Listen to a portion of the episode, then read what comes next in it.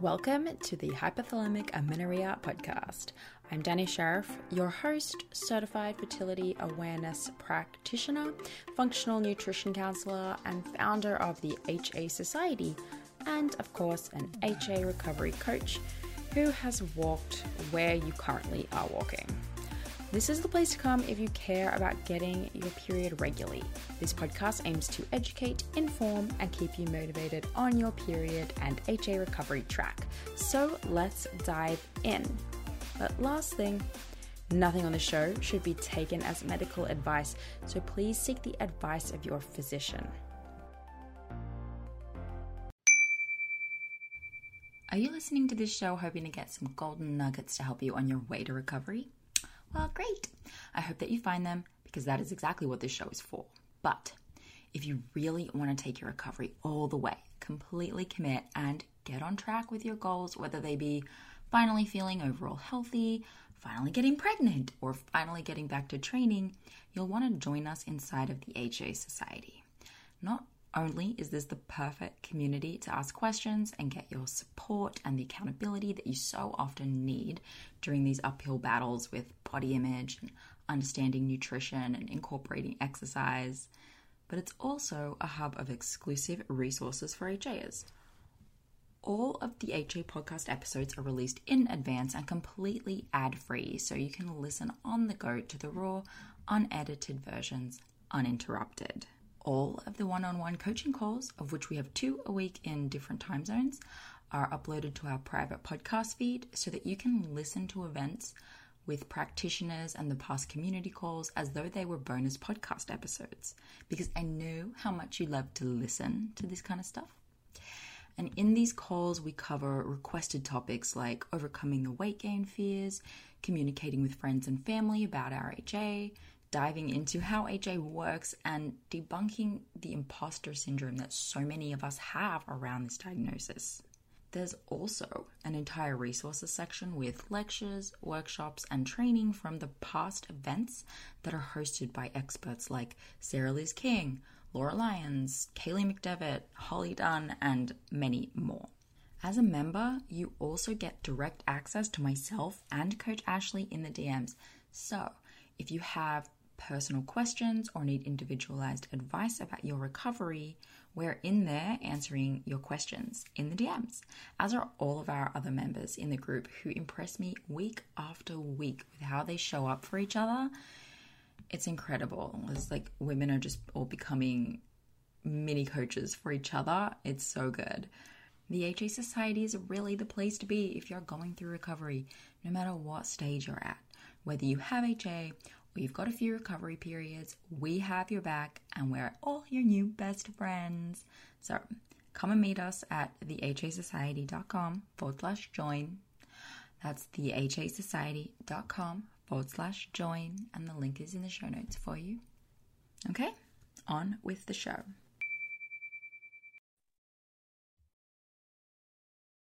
Got it.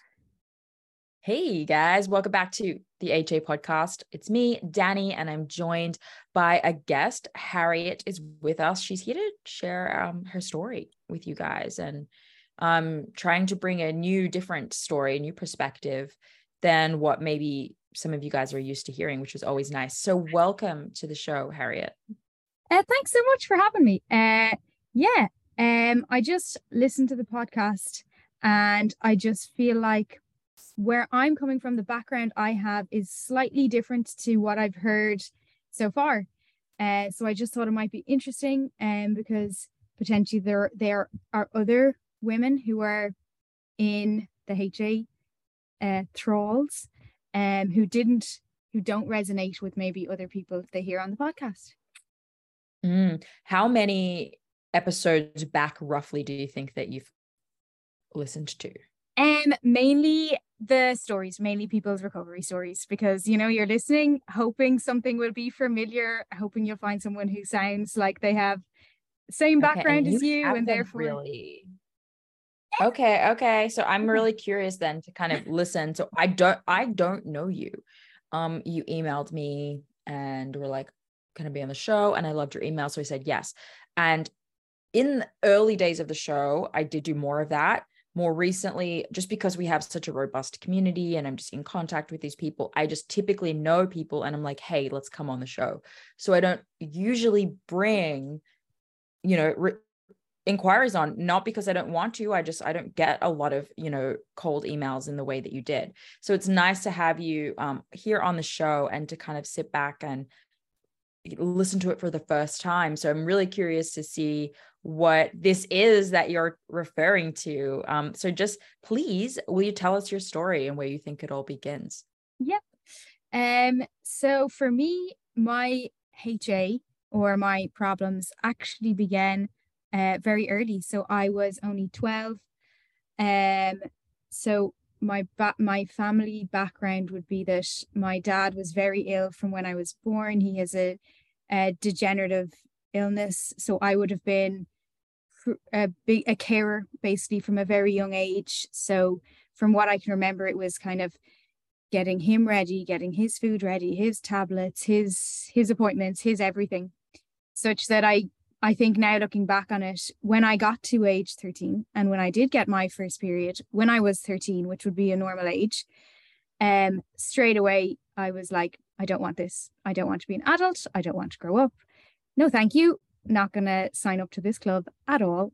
So I knew, and I knew from probably information you're given in school, you know, when you're 12 and these people come in to tell you about the birds and the bees and like the science lesson of how reproduction works.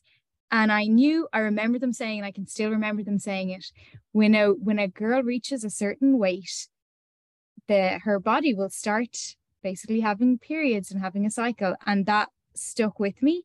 So I knew as soon as I got my first period, I knew this is easy. All I have to do is not eat, lose a bit of weight, and it will go away. And that's what I did basically. And it did go away for 16 years. So uh, in that time, I a lot went on like in our house, a lot went on in, you know, we didn't have it easy at home. We didn't have a normal structure. Not that any any house is normal, but in that time, um, we were going through different family therapies, which all went ended were not helpful. Then it uh, got to a point where my weight, which was clearly underweight when I was young, from as young as 13, but that wasn't even the biggest elephant in the room. It would have been my dad's illness and our family situation and everything going on. So then um, I remember being in kind of a, um, a family therapy, and it was then this is what is shocking now looking back in it you know you go through things and you don't realize how wrong they were at the time. And i remember i would have been weighed and if i was up weight i was a good girl and if i was down weight i was a bad girl. I didn't do the right thing. And again i had no body image issues. I had no fears of food. It was just a way of controlling kind of numbing and not growing up and staying you know avoiding avoiding being an adult. And that's uh, that's the type of treatment that was as opposed to actually you know thinking about what what the what the real problem is or getting to the root of it. So um that was went on then uh in the meantime then all through my teenage years and i'm now 29 all through my teenage years super sporty did track running did cross country running did mountain running and obviously that only added to the problem of HA, as it always does. So, my weight again, I was in this 13 year old's body, even when I was 16, 17, 18, 19, through my 20s. So, when I did have to, like I said, gain the weight, uh, I would, I'd gain four or five kilos, and then I looked like a cute little girl. And that was enough. And then I still was absolutely not cycling, no period. After that first one, not even slight sign of anything. What I think of is I was like um it was like I was a a nine-year-old boy, the energy level of a nine-year-old boy, and that's how I felt running around. Couldn't and there was no one and so to confirm, there was no one concerned at all at the time you felt because there were just bigger problems in your family? It was a case of where mm, not that there was no one concerned definitely no my poor mum was very concerned but it would my weight needed to be at a, a place where i looked physically unwell. And i remember not being allowed going to my granny's because i looked that underweight but other than that when i kept when i was able to keep my weight at still really low but not enough to have a cycle. Yet I looked healthy. I could do my sport. So mm. no, it was yeah, exactly a case of um just underneath the just underneath the base of what you should be at. Yeah, which is definitely like that classic eating disorder at a young age, especially in sports. Like we're finding every way we can to fly under the radar, which yeah. is so um a very very interesting part of the psychology of disordered eating for sure yeah and uh, again i probably would have had the appetite of a child you know so it's mm. funny because a lot of women would say you know when they were working out loads and when they were under eating they'd say they were tired all the time their muscles were sore they were groggy and i whatever level I was functioning at, I didn't have any of that. I was wired, hyper, Duracell bunny. Like I remember going on holidays with my friends, even after the exams that you do in that we do. Um, I guess it would be equivalent to graduating high school. And you go on a party holiday with your friends. So I did. We went to Magaluf. That was the place to go. So everyone else went to, you know, uh, go to nightclubs and drink and sleep in. And I remember I'd swim to the island. I'd get up at nine o'clock. I'd lie on the beach. I'd look for friends to play volleyball with. I was just absolutely wired that there was no way I was going to be able to help myself on my own to sit down consistently, eat the food, to gain the weight, to get a period when I didn't care about any of that, any of them things. Um, so then when I was, this is another part that's very familiar. Then when I was 18, my mom would have been aware that I didn't, I wasn't having any period. So we went to, she kind of forced me to, I wouldn't have gone. Um, go to, it was a, I guess, a female health clinic. So I told them the story and then straight away birth control. So I was on the pill then from aged 18 until uh, until two years ago. And again, there was no reason to go on the birth control pill at all. Like I wasn't in any relationship or anything like that. But again, I wanted to bury my head in the sand. So I did that. Uh, and I was on that for 10 years. And again, my weight, because it was so low, like it didn't fluctuate that much, you know, but I can see from the timeline in my life when things were hard or when home life was particularly disruptive, that's when my weight would go down. But I'd be able to bring it back up to a place where it was just about stable. But I know through all them years on the pill, uh, there's no way I was anywhere close to having a period. Um, so then let me think.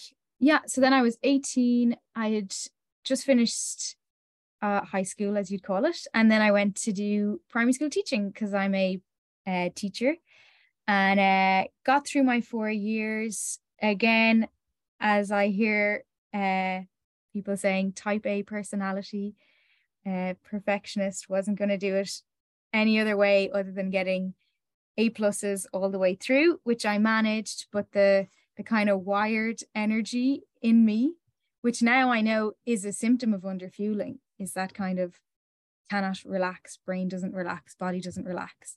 So in a way, it kind of maybe helped towards that. Um, so I got through college and then my weight was very low because the last year of college I found very stressful. My weight was at like its lowest ever there. I did not look well. And then again, I had to, I knew myself like I need to do something bigger than what I can manage by myself. So finally, then I got into actual therapy for, I guess, past what had happened to me before. my whole childhood of kind of I guess the issues I had and the pain I had and the grief I had and the guilt I had about my dad not being well, I knew that that was directly impacting my ability to take care of myself. And that by staying in this state that I'm in, where I'm living in a child's body, um, I'm not even, I don't have enough energy to even think properly and process things properly. By staying in that place, mental space, I'm numb to feeling those guess sad sad feelings that I knew were there and I guess that's what motivated me or kept me in that place of being undernourished and underfueled and wanting to stay as a child and not want to grow up not face um not face what had happened um which is was far tougher than anything else was kind of deciding okay i'm going to deal with the past and uh just embrace it and go with it so um that's when i met uh, my therapist who i worked with for five years and again the funny thing is that you know the issues although I was underweight and underfueled and definitely numb, and my cognition would not have been logical, I, it was clear that I needed to rest. You know, there's nobody who can't, who can go that long without sleeping and without resting, and there's not natural to have that much energy. But um, by doing that again, I that was the that was easier for me than dealing with how I felt and what I was feeling and uh than looking back on the past. Um, but sorry, so then I worked with her for five years and I made huge progress mentally, but still didn't get to a place where I had a period, um, which was disappointing, but it was again the same old consistency.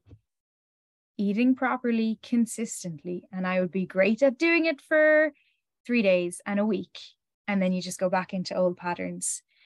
And reducing the sport which was for me the very much the most difficult thing. I didn't have food issues that's the funny thing because as you can imagine it was hard for me to find a kind of you know a treatment that worked because i didn't have a history of weighing myself or foods that i was scared to eat or you know thinking that i wasn't fit and athletic all the while. I, I've only ever known myself as being fit and athletic. So it was really for me not about the typical like eating disorder traits. It wasn't about getting over them. It was more getting to a place where I felt comfortable to grow up and comfortable to be an adult and comfortable enough to look at the past, deal with it, come to terms with it, and move on. So um then I got to the point where mentally I knew what I had to do. Mentally, I understood what went on in the past. Now it's just a matter of actually doing it, which again takes a long time before you're kind of watching and you're thinking, oh, I guess I should start or I better start. It takes a while to actually take the plunge and do it. So then I began working with um, a dietitian. Uh, it was two years ago. So this would have been at the age of uh, 26. So again, having had my first period, age 13, none, birth control for 10 years, come off birth control at age 26, knowing nothing is going to happen. But I remember thinking, like, at least if I do that, it gives me no choice because technically, you know, you don't have HA if you're on birth control you can kind of tell yourself, no, it's just that I don't have it. So I knew coming off it in my head, that was the timeline of, okay, there's officially clearly something wrong with me. I'm not functioning right. So um, then, yeah, with my dietitian, it was amazing how someone who is has done a lot of years of schooling can be so ignorant to basic principles such as like oh we need fuel for our organs to function. We need to eat if we want to do sport. You know, the only way to uh, increase your appetite is to physically expand your stomach. And we do that through eating more. Um, yeah, it's amazing how little education I had about how to actually feed myself. Mm-hmm. Uh, amazing and shocking. Yeah. And I think there's a part too sometimes when you have a history like that where you're also less open some in subconsciously to receiving that logical information or like that new education because I can, cannot tell you how many extraordinarily educated women that we've met that are doctors, gynecologists, registered dietitians, all the things. And it's like uh it just doesn't apply to them. And yeah. they know it. And yeah. It's very, very interesting. It's it's definitely the hardest part of yeah. the change is um exactly there, with how it works. there must be some kind of mental block and it's got to be i would i would think it's got to be deep rooted that you know there's something in your brain not letting you give in to the fact that this information is really logical and makes perfect sense you know like the and it's you know as a side note but but that you may or may not resonate with is that you know essentially what what you've described so far really is a very long-winded eating disorder right? Whether it was ever like officially diagnosed or not because yeah. most people in this space are on the spectrum right? Yeah. I didn't have an eating disorder but i was on the spectrum. I definitely yeah. had disordered eating. And what's true for everyone is that it's not you it's not you it's not your personality that anxious version of you um the things that like you were fearful of right? The desire to control the weight all these things are not actually you. And by you i mean you and i mean the listeners and all that stuff. Um it's you know we as like silly as it might sound to some people we really picture it like a little demon it's just living in there um, that is a voice in your ear that is that but we're unaware of its presence in some way. So we think it's us we think it's true. So we hear a fact and there's a logical part of our brain that goes hmm right? Oh no. But then there's also a um, eating disorder voice in there that's saying na na na na doesn't apply to you that's not us um that's great for her to do but that's not okay for for us to do. And so you'll just like swim in these issues of like worthiness you know worthiness for that information and those facts and that science to apply to you um and just like fear of even if i did do those things what if the outcome of them is more painful right? Exactly and so we yeah. just won't you know do it. And it's hard but i hijacked your story but i just um no, i think no. that's really interesting relatable piece. Hey are you trying to recover and maybe even fall pregnant naturally? I thought that might be you. And if so we have created our best ever yet resource for you. Totally free. This is a masterclass. I've called it my masterclass because i have put everything into this, right? This masterclass is designed for you if you have HA or have had HA and are dealing with suboptimal cycles and you're serious about restoring those babies to full optimization and you want to create the ideal foundation for a pregnancy. This is going to be for you. So, in this masterclass, I'm going to provide you a lot of things, including a lot of case studies mine, Ashley's, and Mishi's, as well as lots of our past clients and what their challenges were and what they had to do to overcome it. And we cover a really wide variety of types of cases of HA. So, everything from primary amenorrhea and missing periods for years and years to short term amenorrhea and what we did to handle that situation as well, and how long it took these people to go from HA to pregnant with this system and how long it took them to go from HA to ovulating, of course, with this system. So lots of information, lots of case studies, lots of stats. We go through why this is not a weight gain plan and how we actually divide you into phases, the three phases of HA, and determine what your starting point is so that you have a good idea of where you need to start with your actual changes and lifestyle and nutrition changes. We even cover questions like HA and people with a normal BMI and recovery for people who have had HA for too long. There's so much in this 60 minute masterclass. Y'all, I'm impressed. And at the end, I'll also be running you through how to get a free HTMA, hair tissue mineral analysis through us, which is a part of our process for recovery and preconception clients that we're happily going to give you for free 99 as a massive thank you, of course, for joining the masterclass. So go to thehasociety.com forward slash masterclass or head to our website and you'll find a link for it and find when the next available presentation is going to be. That's thehasociety.com forward slash masterclass. Yeah, it is. Thank you. And um I completely agree with you. Like that, you think you think um it won't work for me or that doesn't apply to me or yeah, I think when you said the word worthy that that really kind of hit home, you know. Um so sorry uh yes so then i found you and your community and then i was like what there's actual people living with this and they're able to talk about it because again i would have although it was so obvious i would have said nothing to anyone and i remember early on when i met my boyfriend who i met just at the start of covid and i said to him really nonchalantly i said oh yeah, I'm on the pill because uh, I don't get periods just because I do a lot of sport. And I remember him being concerned. And in my head, I was like, why does he even care? Like, why does it even matter?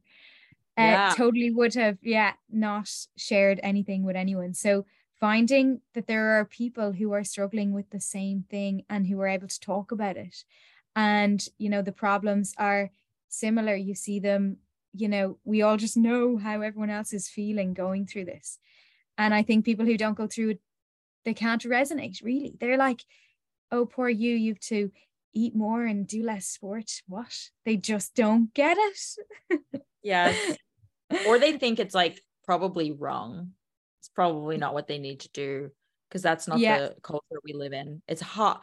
That's highly unlikely that the best thing. And you know, in some ways, yeah. I think if you're if you're visibly underweight, you know, to the point that our culture has accepted that that is what underweight is right underweight yeah. to our culture is very is extreme yeah. um and so only at that point is it acceptable and like encouraged for exactly you to gain weight. Like is it?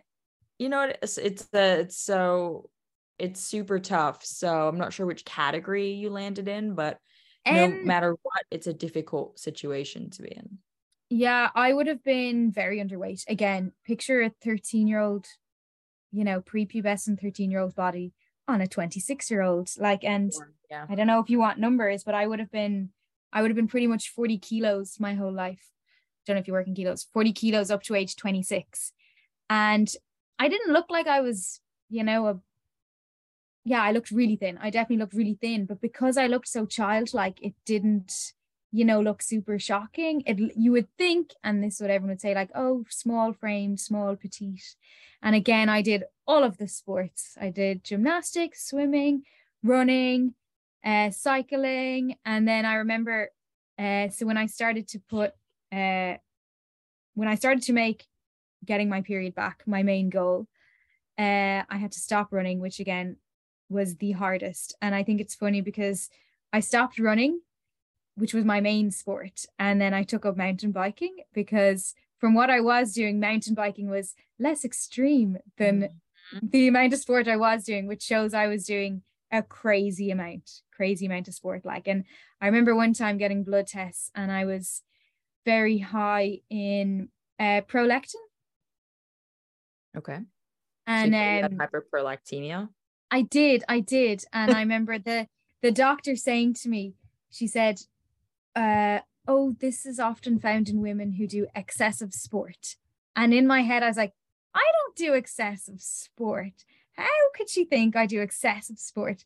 And this was coming from like competitive runner, like ran, ran on the national team, yeah. doing 40, 40 miles a week of running, maybe 5K of swimming, as well as cycling everywhere. And still in my head, like, that wasn't excessive sport. Yeah, just like, that's so funny. Yeah. So true. Like, what it's like well what do you think excessive sport is exactly i'm like no like i sit down sometimes and sometimes i watch tv therefore i'm not exercising all of the time and even mm. now like i have a problem with the word exercise in my head it's sport it's not exercise because again from doing sport all my life sport is i joke like sport is my bff so to reduce it to exercise i just I don't like that idea because, again, it's my go to. It's what I genuinely get the most pleasure and joy out of doing. So, um, sorry to go back to where I was. So, giving up sport was the the thing that I really, really struggled with, and um, like I remember waking up on a Saturday and not going to training and my swim group my run group they were my community they were like my family so getting up on a Saturday and not going to them was just like awful for me. It was like I had lost my house and my job all in once or something. May I ask you, because that actually takes an extreme amount of courage and bravery to do so, right? Like to when that is your community and and it's a hardwired habit, like you could not feel like going to run group or swim group, but your body's going anyway, you know, at that level, like it's happening. Yeah. yeah. And so to to not go, um, it it requires probably at that point, I would bet the max amount of like determination and will. Yeah. Yeah. So what what exactly was it that was allowing you to make that decision. To not go. Yes. Um i knew i knew it was the fine i knew and i remember coming to the point where um because i heard it probably in some of your like media like on instagram or something doing sport when you don't have a period is basically anti-sport. It is not healthy. It's not doing you any good and i would just like um, immerse myself in that kind of information, in that vibe, such right. that, yeah, such that going to it, and this was sad, such that going to it would make me feel guilty. Or I remember swimming and I I'm used to swimming hard, like swimming hard in the pool with the lads that I do swimming with. Again, I do all my sport with boys, and to me, that's just normal and that's just the way it always is. But I remember feeling bad when I'd swim hard and when I'd swim, you know, a long distance, which is so sad because again, it was my best friend, yet doing it made me feel bad. But I needed to get to a point where I felt bad doing it in order for me uh that that was going to be the only thing that would make me stop doing it is if I literally felt bad and felt guilty and felt like I was undoing my work by doing it.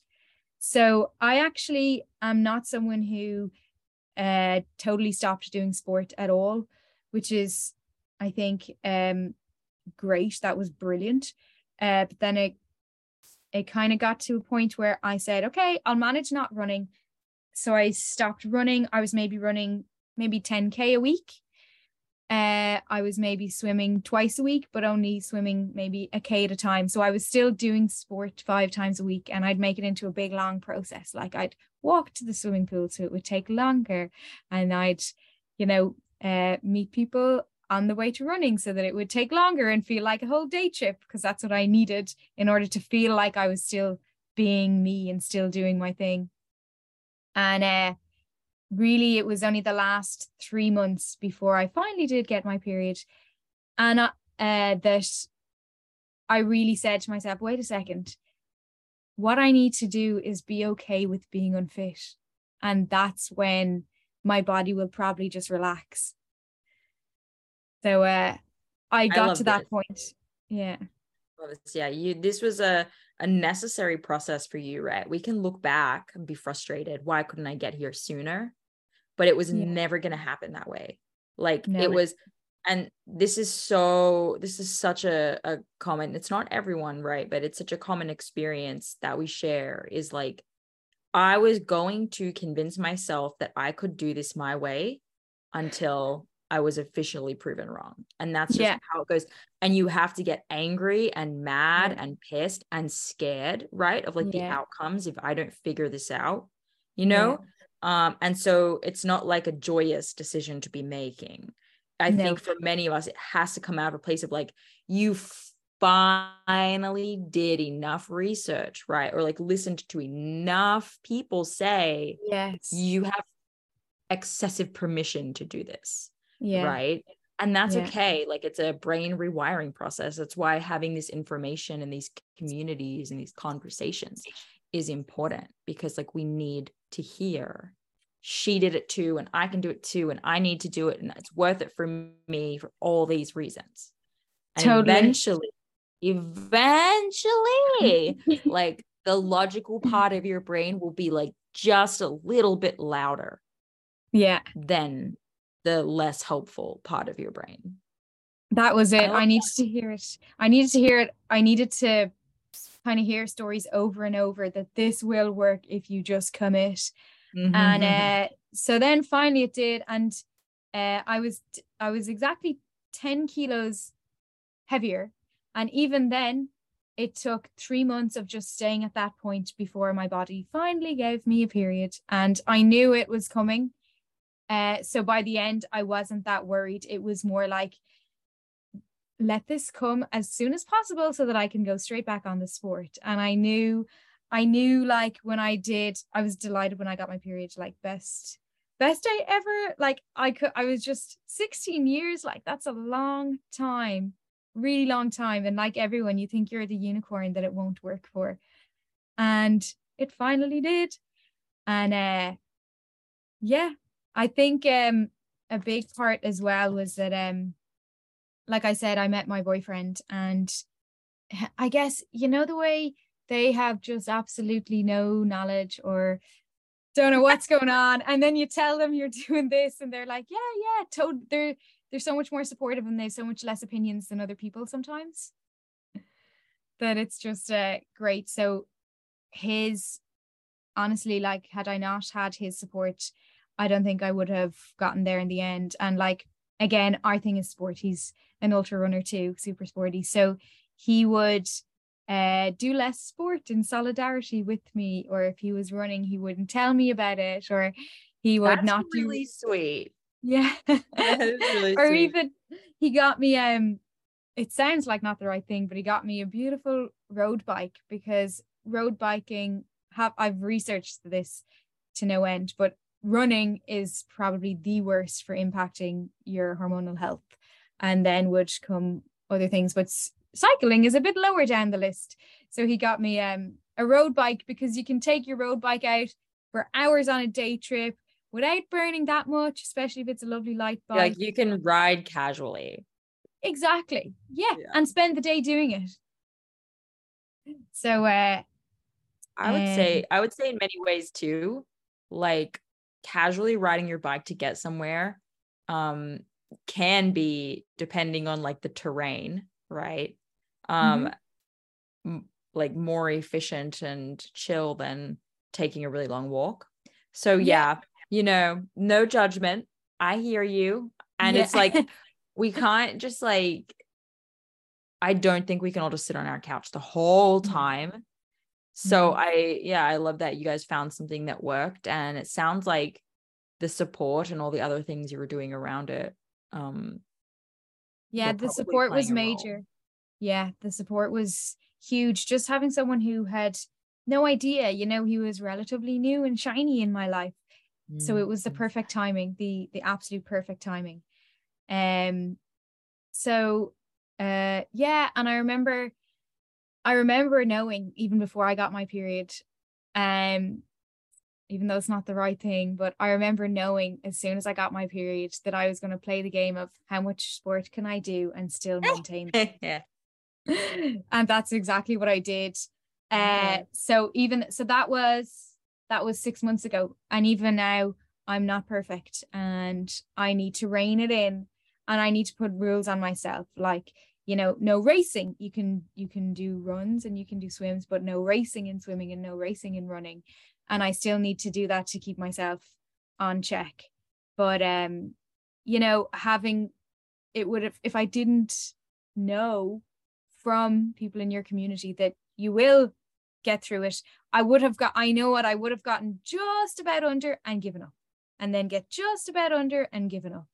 You know you really need to see it's Yes. true yeah so I kind of nearly allowed myself to play the games of how much sport can I increase while still getting a period I, I feel like I nearly deserved that opportunity, uh, which I have done. And uh, I guess I'm in a place now where I realize it's way more healthy and way I will be way more happier being healthy than doing a heap load of sport and then being competitive in my sport because again it was about like finding a new identity.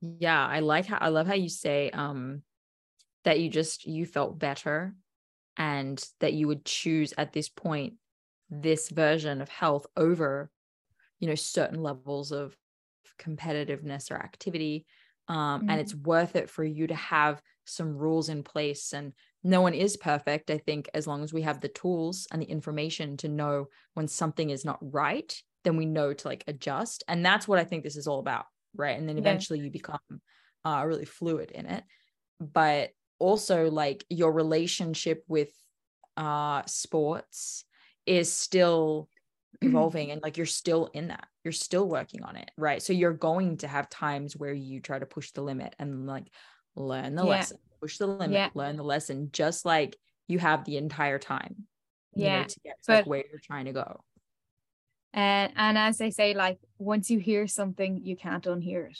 yeah. Like if I don't get a period, yeah, I know exactly why, and I know that there's only one person responsible for it, and that's me, which is yeah, it really is all of all of our issues generally stem from a level of ignorance of the issue from the beginning right? Like yeah, no one told us this was important right? I would Originally, have- you were just like i just want to have i want to get make this go away yeah, or even yeah, I would have had the excuse of like, I knew I wasn't healthy, but I didn't know. I thought I was too far gone to fix it, and that was nearly my. oh excuse. yeah that I is such a good point like that is so common to ha- to go 16 years or even 10 years some people even like five years you know and i consider five years the short end of the spectrum Same. but yeah Yeah. people are like five years like will it happen for me? I'm like girl five years is Yeah. nothing. Like i mean like- it's definitely a problem but it's like yeah, yeah. you know we've seen people with primary amenorrhea restore periods you know after 28 years. So it's not like like mm. just stop. So but it makes sense to feel that way right? Like you don't have the evidence so far to prove to yourself that your body can do this Exactly. so And it's really hard to convince yourself it is, and gonna to work. to not say that you know, oh, I've heard of no one as far gone as I have, therefore there's no point. And it worked for all of these people. right now i've heard like definitely yeah it, it- that's so true to feel like there's no one as far gone as you Yeah. i'm perpetually the unicorn yes. i'm the most special I remember um I remember my dietitian saying that the the whole unicorn and unicorn analogy. And I remember thinking, oh my God, there's other people who are also unicorns. I'm not alone. Yeah. But um it's like practically an official term at this point Right. for this industry right, okay. Um but yeah, like the funny thing is as well, like through all through gaining my, you know, the weight that I had to gain, I only look better for it, which is it's just to me like it's isn't it mad that like what I was I was staying underfueled for no reason. I look much better with my weight and I I do feel healthier, but and even the sport, like I know I will compete and be better at sport. You know, there was it's so crazy how you can be in like a just like your a part of your yeah. brain is just turned off and not working.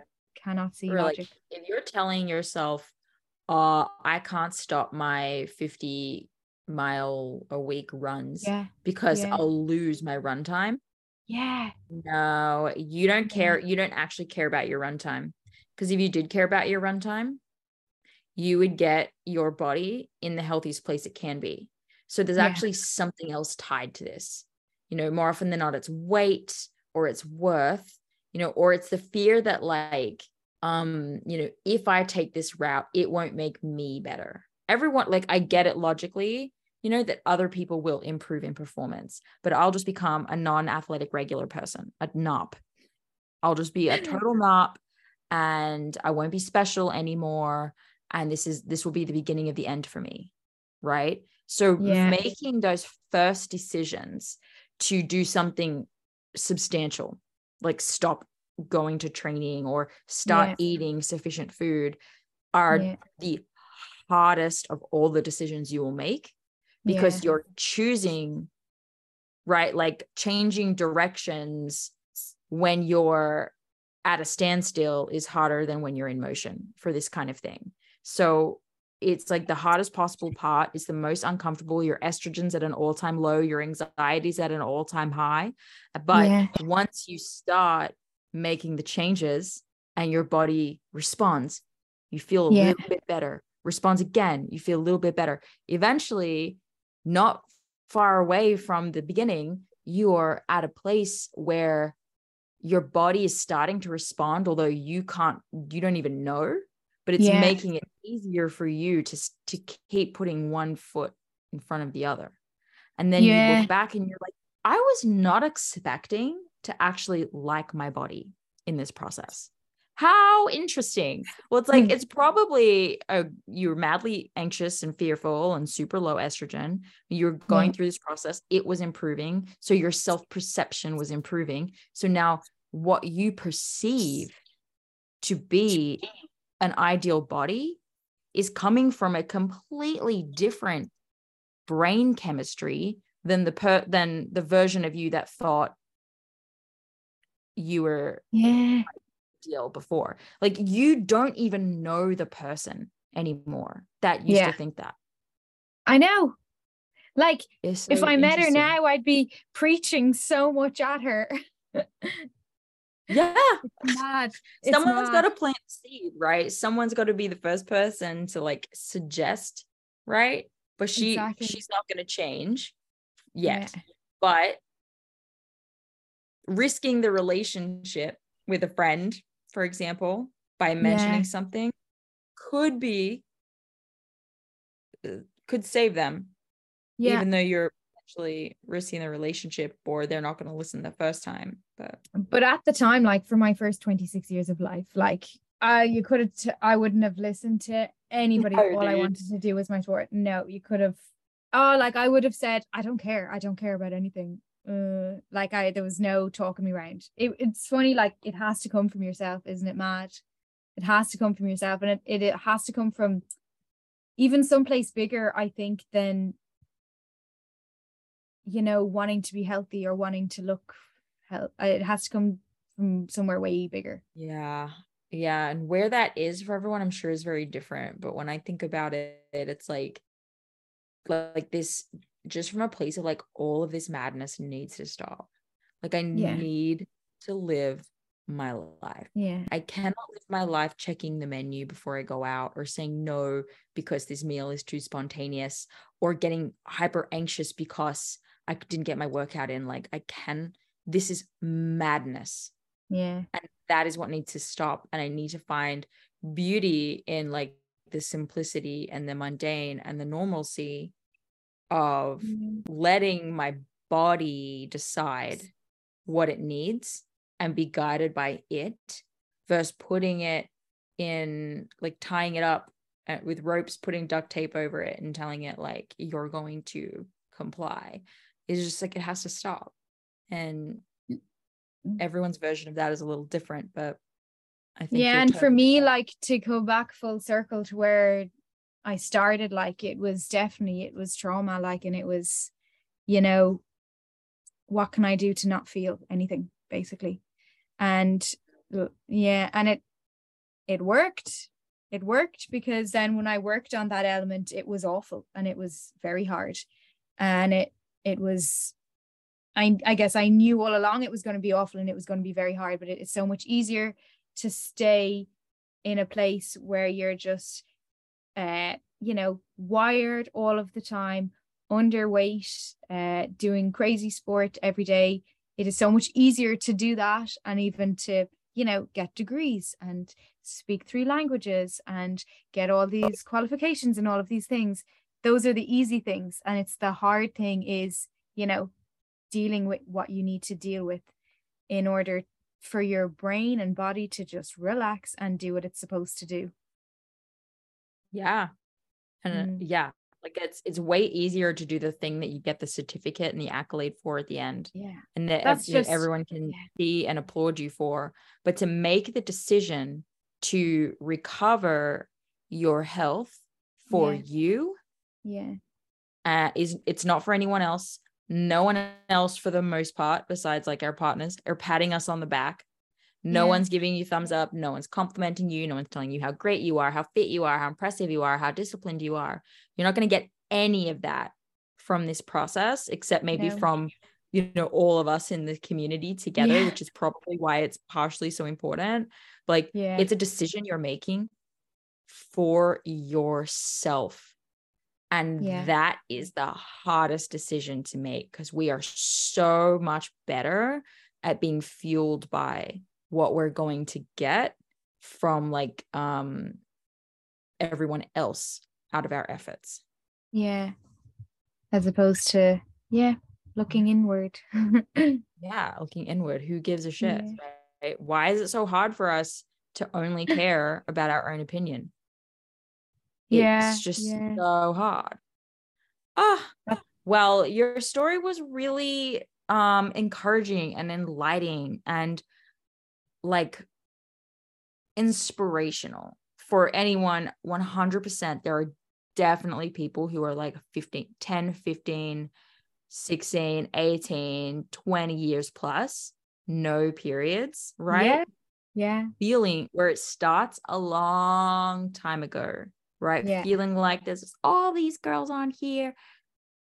They only had lost their period for Yeah. like three years. And they just had to eat more food at Ca- Well, first of all, you know, it's not that easy for anyone. No, but like 100% there are others out there. yeah, and it can be it can be rooted in trauma that you didn't even or that you're blind to, that you've made yourself blind to because it happened so far ago. Totally. Yeah. I mean, it's deep rooted. You may never find where it started. yeah, well you can try. yeah, you could try. Bit of mushroom Um, journey or something, figure that stuff out, you know. yeah. Uh yeah, completely.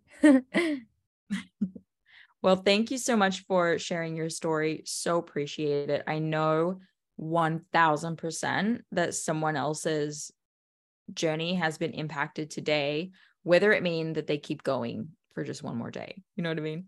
Um, or whether it be like the message they needed to hear that you have permission, you're worthy, and it is possible for you. Harriette did yeah. it. I feel so like true. you can't deny it now because I did 16 years. I came crawling back after 16 years. So that's not an excuse now for anyone else. Time length is not an Mhm. excuse. It'll work. Yeah, it will work. Well, thank you so much. It was amazing to meet you. Really appreciate it. And You're keep welcome. in touch with us and update us on how you go through the years. Okay. Thank you so much. Hey there, it's me, Dani, and I want to tell you about Tempdrop as a fertility awareness method tracking option. So, many of you guys know that we actually recommend the fertility awareness method both as you're going through recovery and 100% after you have gotten some cycles back and you're starting to move forward for the rest of your reproductive years. So, Tempdrop itself is a wearable fertility monitor, and we love it. It's a wearable device, so you put it around your arm, and you can use that instead of taking your temperature manually with a thermometer each morning. So, I'm personally a big fan of the manual tracking, all of us at the HA Society are, and that's the method that we use, you know, just using a good old thermometer. We use that with our clients because it's the best way to use it as a diagnostic tool as a practitioner. And it's also the best way to ensure if you're trying to avoid pregnancy that you don't get pregnant. However, manual temping for many reasons is just not always an option.